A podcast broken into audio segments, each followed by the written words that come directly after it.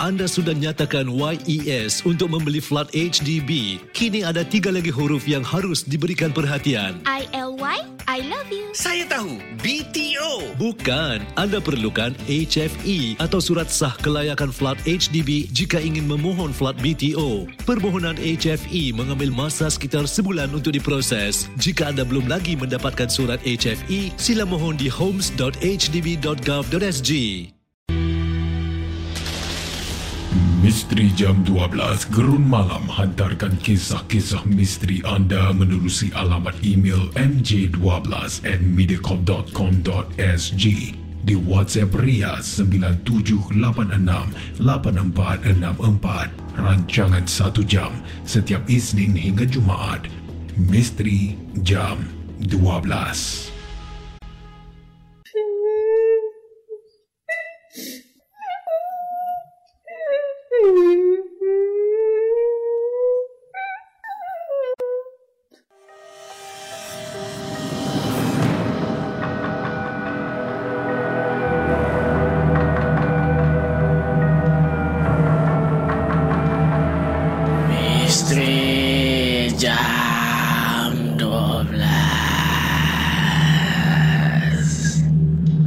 Selamat datang pendengar-pendengar Misteri Jam 12 Saya akan menemani anda setiap malam Isnin hingga Jumaat Tepat pada jam 12 malam Sebelum anda tanya Suara siapa pula ni di Misteri Jam 12? Biarlah saya memperkenalkan diri saya ini.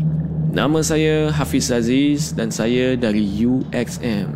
UXM adalah YouTuber di Singapura yang membuat konten-konten seram di YouTube. Dan kali ini saya teruja sangat untuk kongsikan kisah-kisah dan pengalaman seram kepada pendengar Misteri Jam 12 Gerun Malam.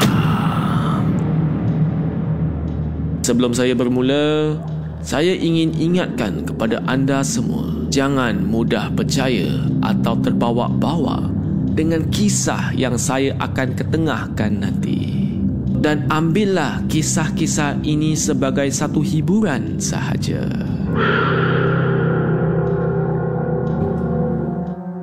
Pada malam ini, kami ada Rina yang akan kongsikan kisahnya yang menyeramkan. Seram atau tidak, kita tak tahu lagi. Jadi, dengarkanlah kisah daripada Rina. Salam semua, nama saya Rina. Saya ada pengalaman peribadi yang ingin saya kongsi bersama anda semua. Kejadian yang terjadi pada saya berlaku pada bulan November tahun lepas. Ketika itu, saya belum lagi mempunyai kerja yang tetap. Jadi, kerja seharian saya di rumah semasa ibu dan ayah bekerja waktu pejabat adalah saya ni mengemas rumah saja. Saya sidai kain, saya cuci pinggan mangkuk, saya sapu lantai dan macam-macam lagi lah. Jadi pada satu malam, saya memang jenis suka tidur lewat dalam pukul 3 atau 4 pagi. Dan semua ahli keluarga saya dah pun masuk tidur dalam bilik masing-masing. Saya mempunyai seorang adik perempuan dan seorang adik lelaki. Biasalah, bilik perempuan berasingan dengan adik lelaki. Tetapi pada malam itu, saya tidur seorang diri kerana adik saya ni tidur bersama ibu dan ayah saya. Jadi saya ambil kesempatan untuk tidur lewat. Saya selalu tidur lewat kerana menonton TV dan drama melalui YouTube di kaca TV saya. Cuma pada malam tu, saya tidak menonton melalui televisyen. Saya menonton drama melalui telefon bimbit saya. Saya suka hidupkan lampu ruang tamu dan dapur saya kerana saya akan rasa takut dengan suasana yang gelap. Cuma ketika tidur sahaja, saya dah terbiasa dan suka tidur dalam gelap. Pelik kan? Tapi saya rasa bukan saya seorang sajalah. Saya pun tidur lewat pada malam tersebut. Sedang kusyuk saya layan drama di telefon saya. Tiba-tiba saya terdengar bunyi pintu buka. Saya terus tutup telefon saya sebab saya ingatkan ayah saya yang keluar dari bilik. Nanti saya pula kena marah sebab saya tidur lewat. Tapi dalam lima minit tak ada apa-apa pun. Saya pun cubalah tengok-tengok. Eh, pintu bilik ayah tak terbuka pun. Habis tadi tu bunyi pintu siapa? Saya buat bodoh, saya sambung layan phone saya. Dalam 30 atau 40 minit, saya dah start rasa mengantuk. Tapi saya masih nak feel layan mata saya pada malam tu. Saya terus buka game. Saya main Mobile Legend kat phone saya. Tapi bila saya main game tu, saya pakai earphone. Dan saya main memang fokus betul lah. Bila saya sedang fokus main game kat dalam phone saya. Tiba-tiba para pendengar, ada tangan cuit bahu saya. Saya pelagi terkejut lah. Saya pandang belakang. Memang tak ada sesiapa. Saya tengok juga mana tahu adik saya gurau dengan saya ke apa. Tapi memang tak ada sesiapa. Saya buat bodoh, saya sambung main game saya. Lagi sekali, ada yang cuit bahu saya. Saya laju pusing belakang. Tapi memang tak ada sesiapa pun.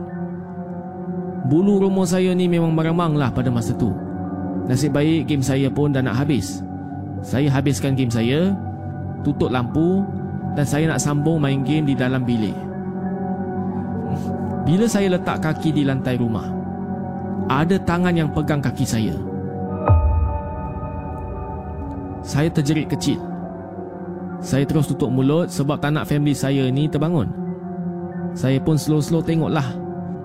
Saya pun dengan perlahan tengok kat bawah kerusi. Bawah kerusi pun tak ada apa. Saya pun ambil masa tenangkan diri sekejap sebelum saya masuk ke dalam bilik. Saya berjalan ke dapur untuk tutup lampu. Tapi bila saya nak tutup lampu tu, saya perasan ada bayang-bayang hitam sedang berdiri di sudut dapur depan bilik air saya. Bila saya buka lampu Terus benda tu hilang.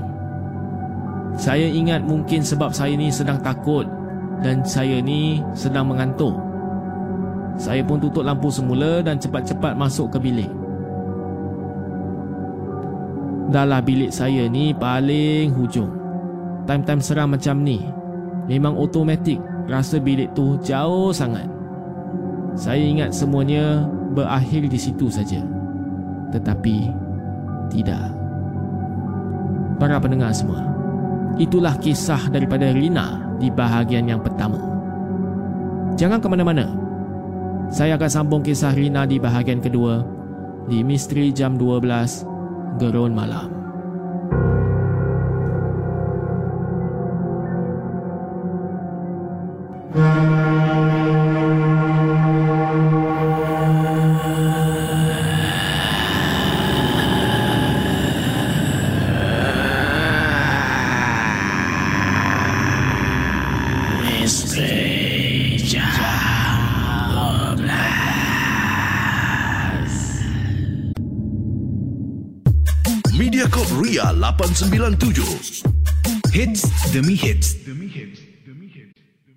Hiburan, info, muzik tanpa henti.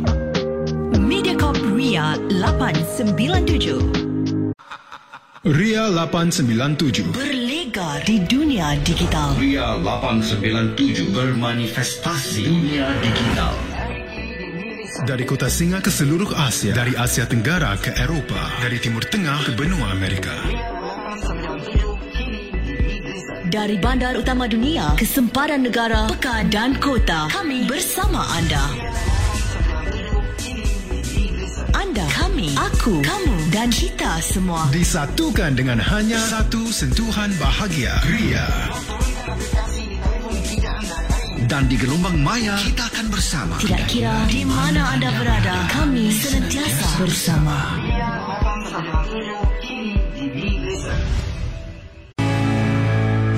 Ria 897. Ria, Ria, Ria 897. Muat turun aplikasi Mi Listen atau dengar kami di milisten.sg.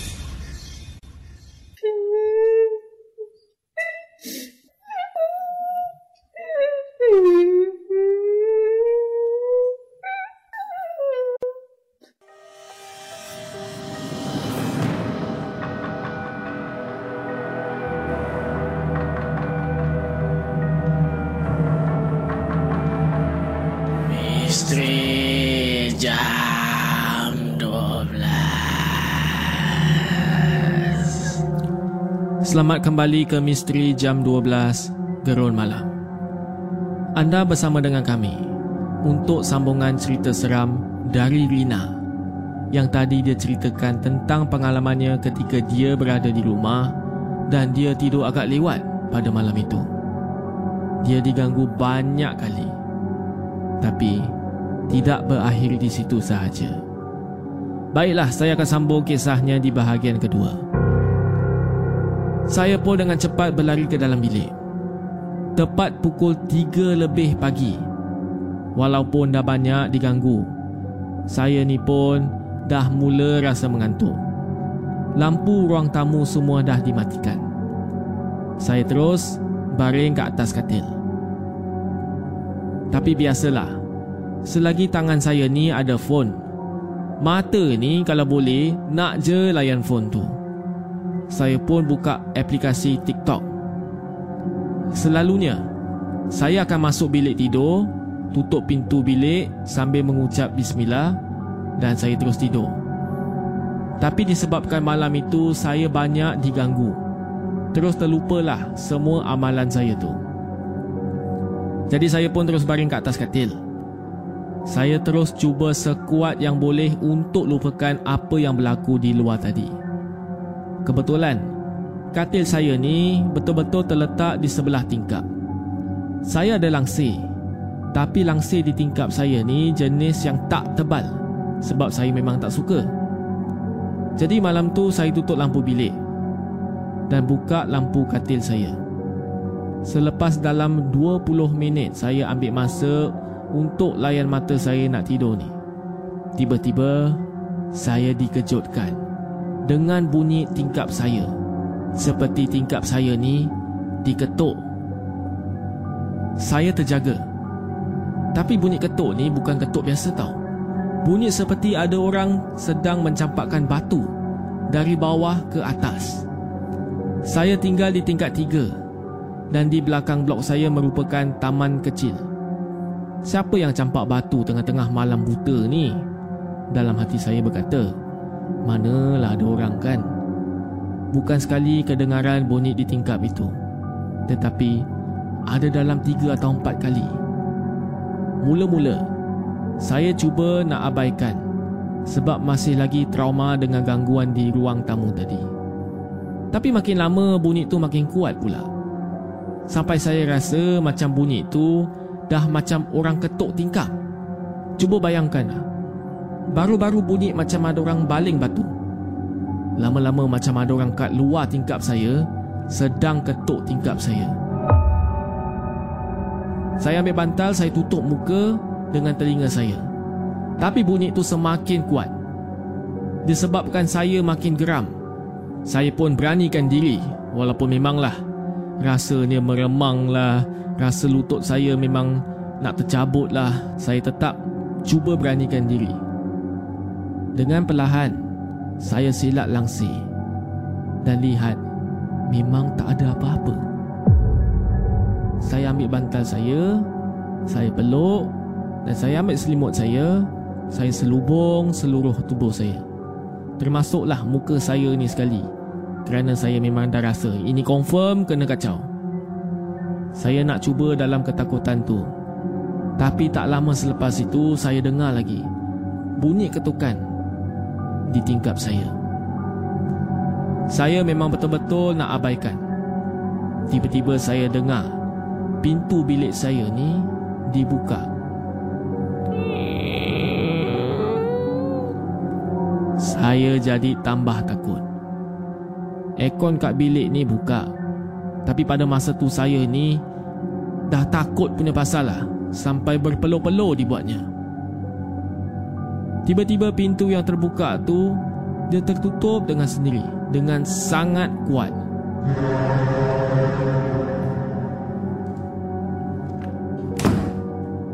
Saya masih lagi bawa selimut.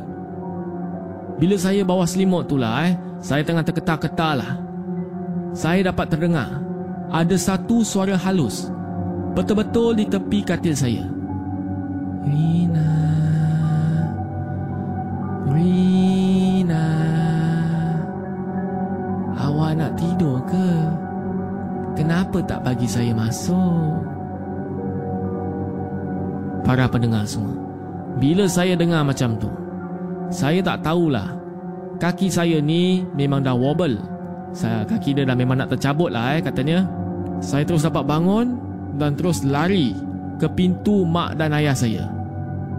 Saya ketuk punya ketuk macam orang gila saya ketuk. Bila mak dan ayah saya buka pintu, saya ceritakan lah yang saya ni kena ganggu. Kat bilik saya tu ada hantu. Yang saya hairankan, ayah saya ni dia tak ada marah, tak ada apa. Dia terus cakap, tak apa, kau masuk dalam bilik. Ayah saya terus masuk ke bilik saya dan azankan bilik itu. Para pendengar semua, selepas kejadian itulah, mungkinlah bila korang dengar ni, dengar macam biasa je. Tapi untuk saya, itu adalah pengalaman yang saya tidak boleh lupakan. Saya selepas itu tak tidur dalam gelap dan tak berani tidur selepas jam 10 malam. Cuba bayangkan. Para pendengar semua, itulah kisah daripada Rina. Ha. Dengar tu, jangan tidur lewat-lewat malam. Kalau tidur lewat-lewat malam nanti kena macam dia. Macam mana? Ha, sampai kena badi dia. Pukul 10 je dah nak tidur. Teringat saya zaman-zaman NS eh. Pukul 10 lights out kena tidur. Ha, jadi para pendengar semua itulah kisah daripada Rina. Apakah pendapat anda? Seram atau tidak?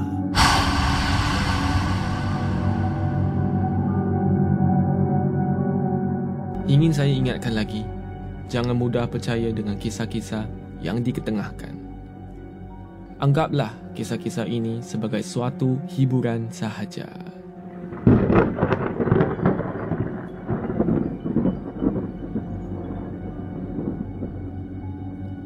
Kalau anda ingin hantarkan kisah atau pengalaman anda yang menyeramkan, sila hantar ke email mj12 at mediacorp.sg di WhatsApp Ria atau Instagram Ria897.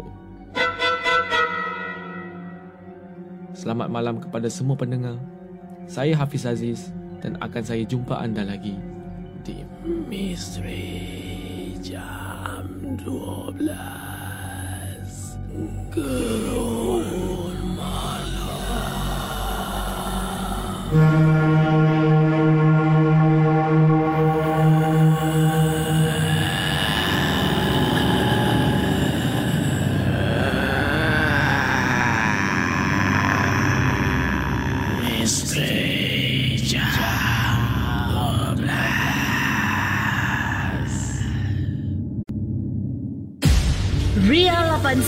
897 menemani anda sepanjang hari.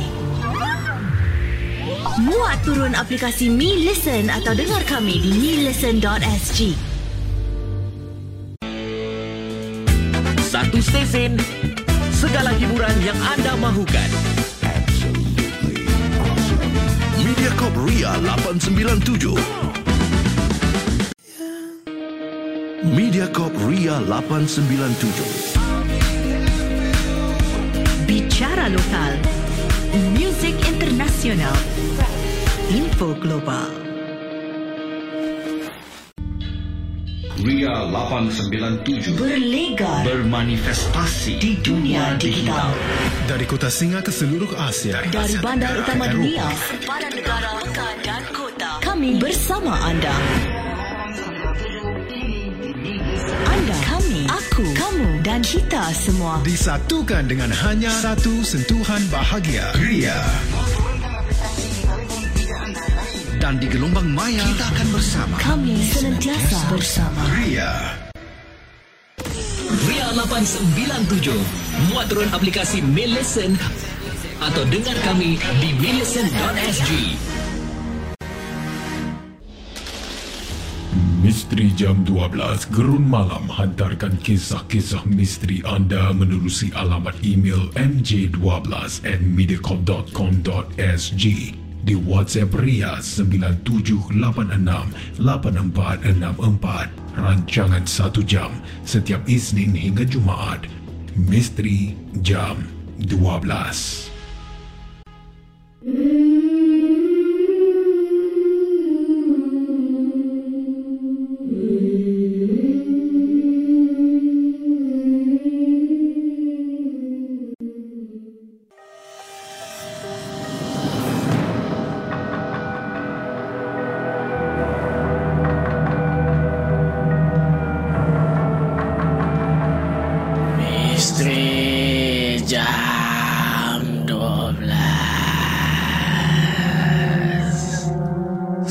kembali ke Misteri Jam 12 Gerun Malam.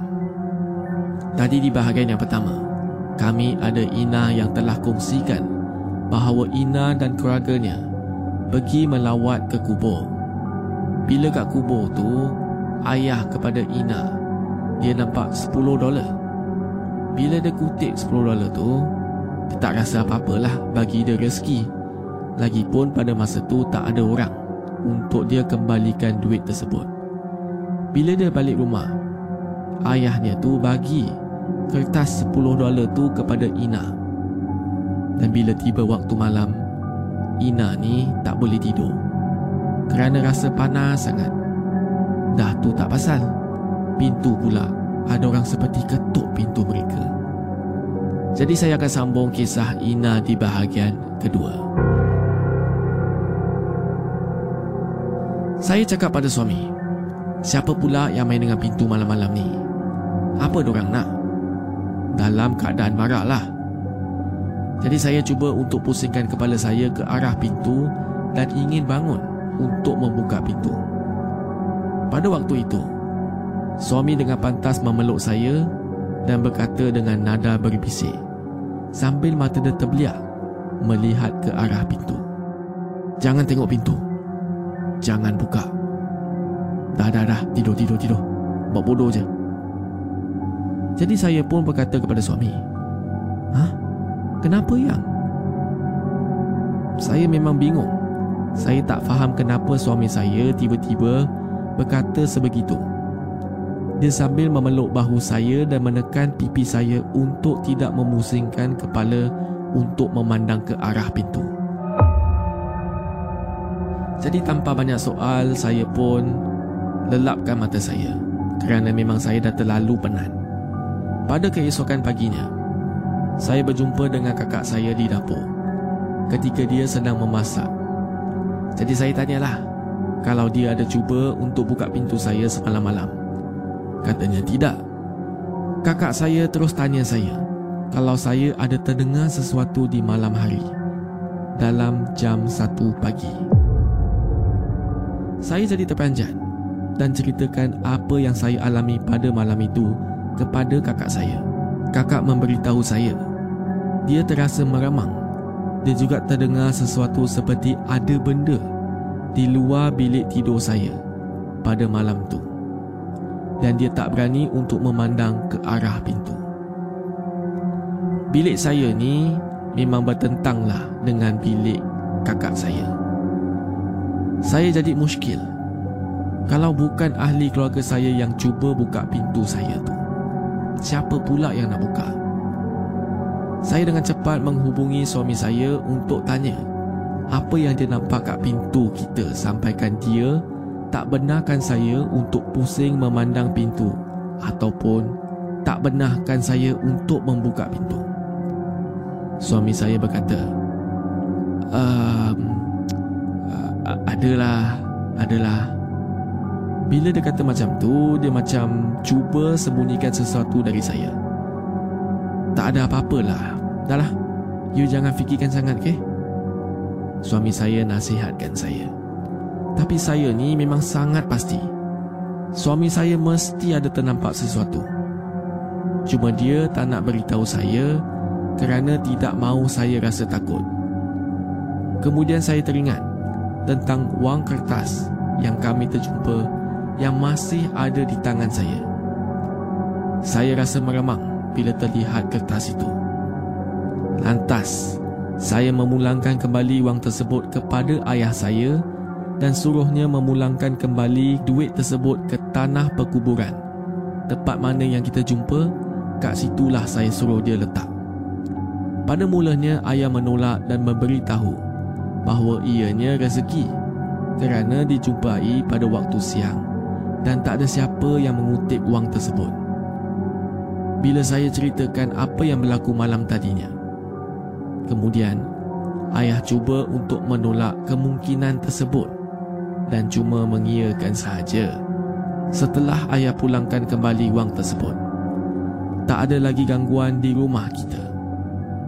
Dan kami pun tidak lagi terasa bahang seperti malam tersebut.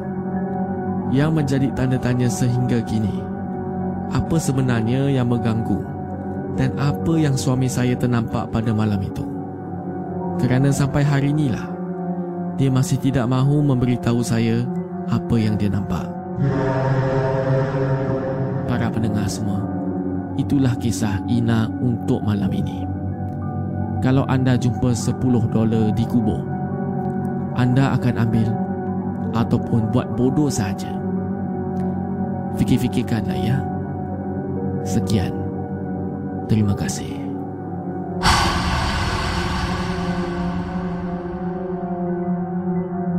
Ingin saya ingatkan lagi, jangan mudah percaya dengan kisah-kisah yang diketengahkan.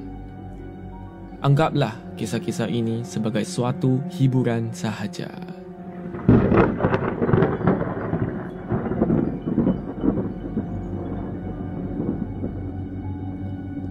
Kalau anda ingin hantarkan kisah atau pengalaman anda yang menyeramkan, sila hantar ke email mj12 at mediacorp.sg di WhatsApp Ria atau Instagram Ria897.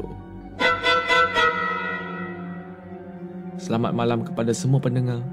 Saya Hafiz Aziz dan akan saya jumpa anda lagi di Misteri Jam 12 Gerun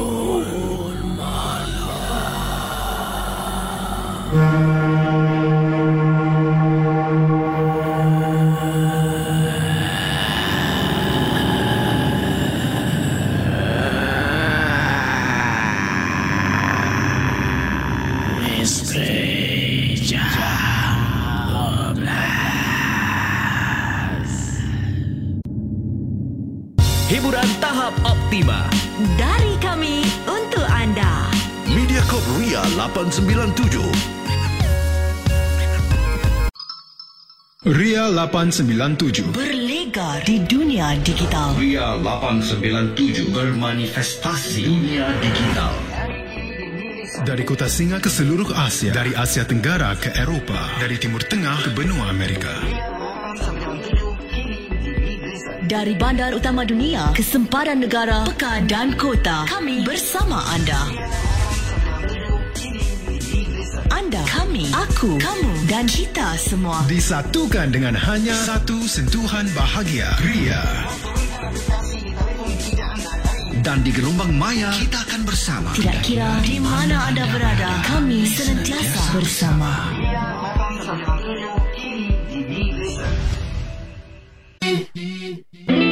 Mediacorp Ria 897.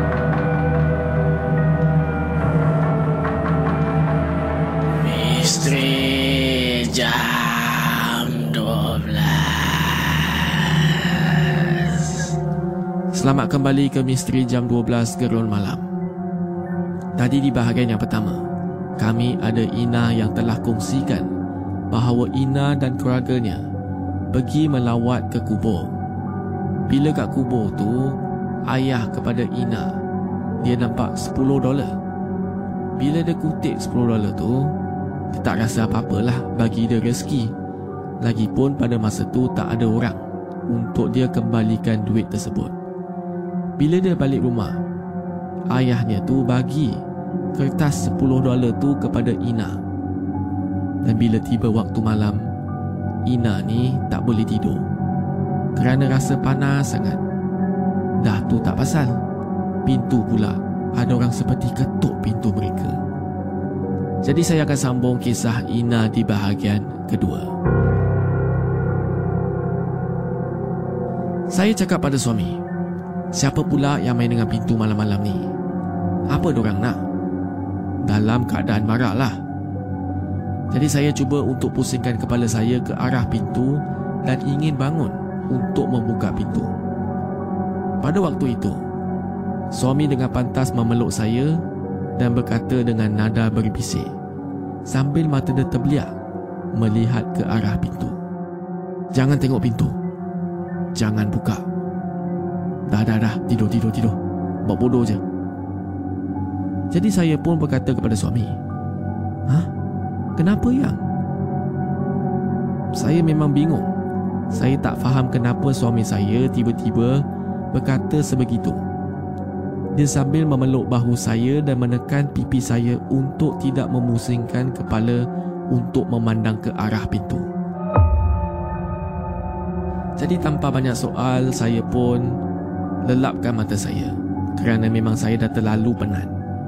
Pada keesokan paginya, saya berjumpa dengan kakak saya di dapur ketika dia sedang memasak. Jadi saya tanyalah kalau dia ada cuba untuk buka pintu saya semalam malam. Katanya tidak. Kakak saya terus tanya saya kalau saya ada terdengar sesuatu di malam hari dalam jam 1 pagi. Saya jadi terperanjat dan ceritakan apa yang saya alami pada malam itu kepada kakak saya. Kakak memberitahu saya, dia terasa meramang. Dia juga terdengar sesuatu seperti ada benda di luar bilik tidur saya pada malam tu. Dan dia tak berani untuk memandang ke arah pintu. Bilik saya ni memang bertentanglah dengan bilik kakak saya. Saya jadi muskil. Kalau bukan ahli keluarga saya yang cuba buka pintu saya tu siapa pula yang nak buka? Saya dengan cepat menghubungi suami saya untuk tanya apa yang dia nampak kat pintu kita sampaikan dia tak benarkan saya untuk pusing memandang pintu ataupun tak benarkan saya untuk membuka pintu. Suami saya berkata, um, adalah, adalah, bila dia kata macam tu, dia macam cuba sembunyikan sesuatu dari saya. Tak ada apa-apalah. Dahlah, you jangan fikirkan sangat, ke? Suami saya nasihatkan saya. Tapi saya ni memang sangat pasti. Suami saya mesti ada ternampak sesuatu.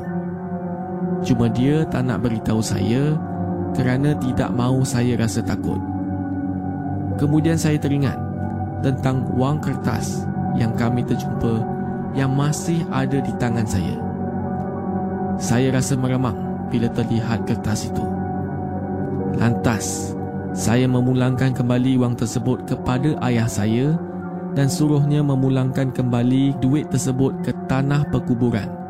Tempat mana yang kita jumpa, kat situlah saya suruh dia letak. Pada mulanya, ayah menolak dan memberitahu bahawa ianya rezeki kerana dijumpai pada waktu siang dan tak ada siapa yang mengutip wang tersebut.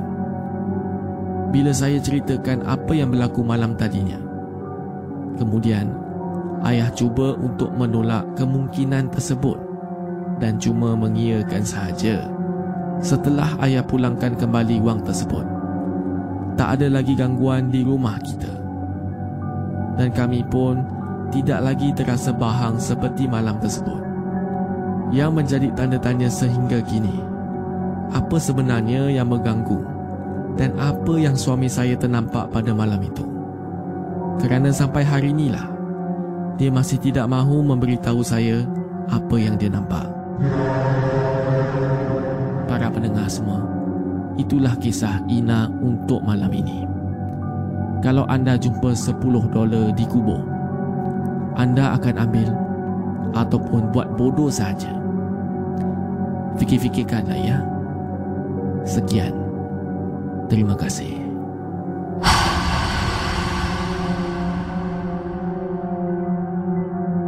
Ingin saya ingatkan lagi, jangan mudah percaya dengan kisah-kisah yang diketengahkan.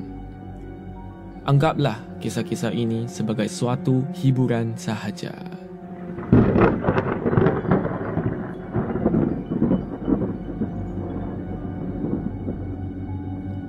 Kalau anda ingin hantarkan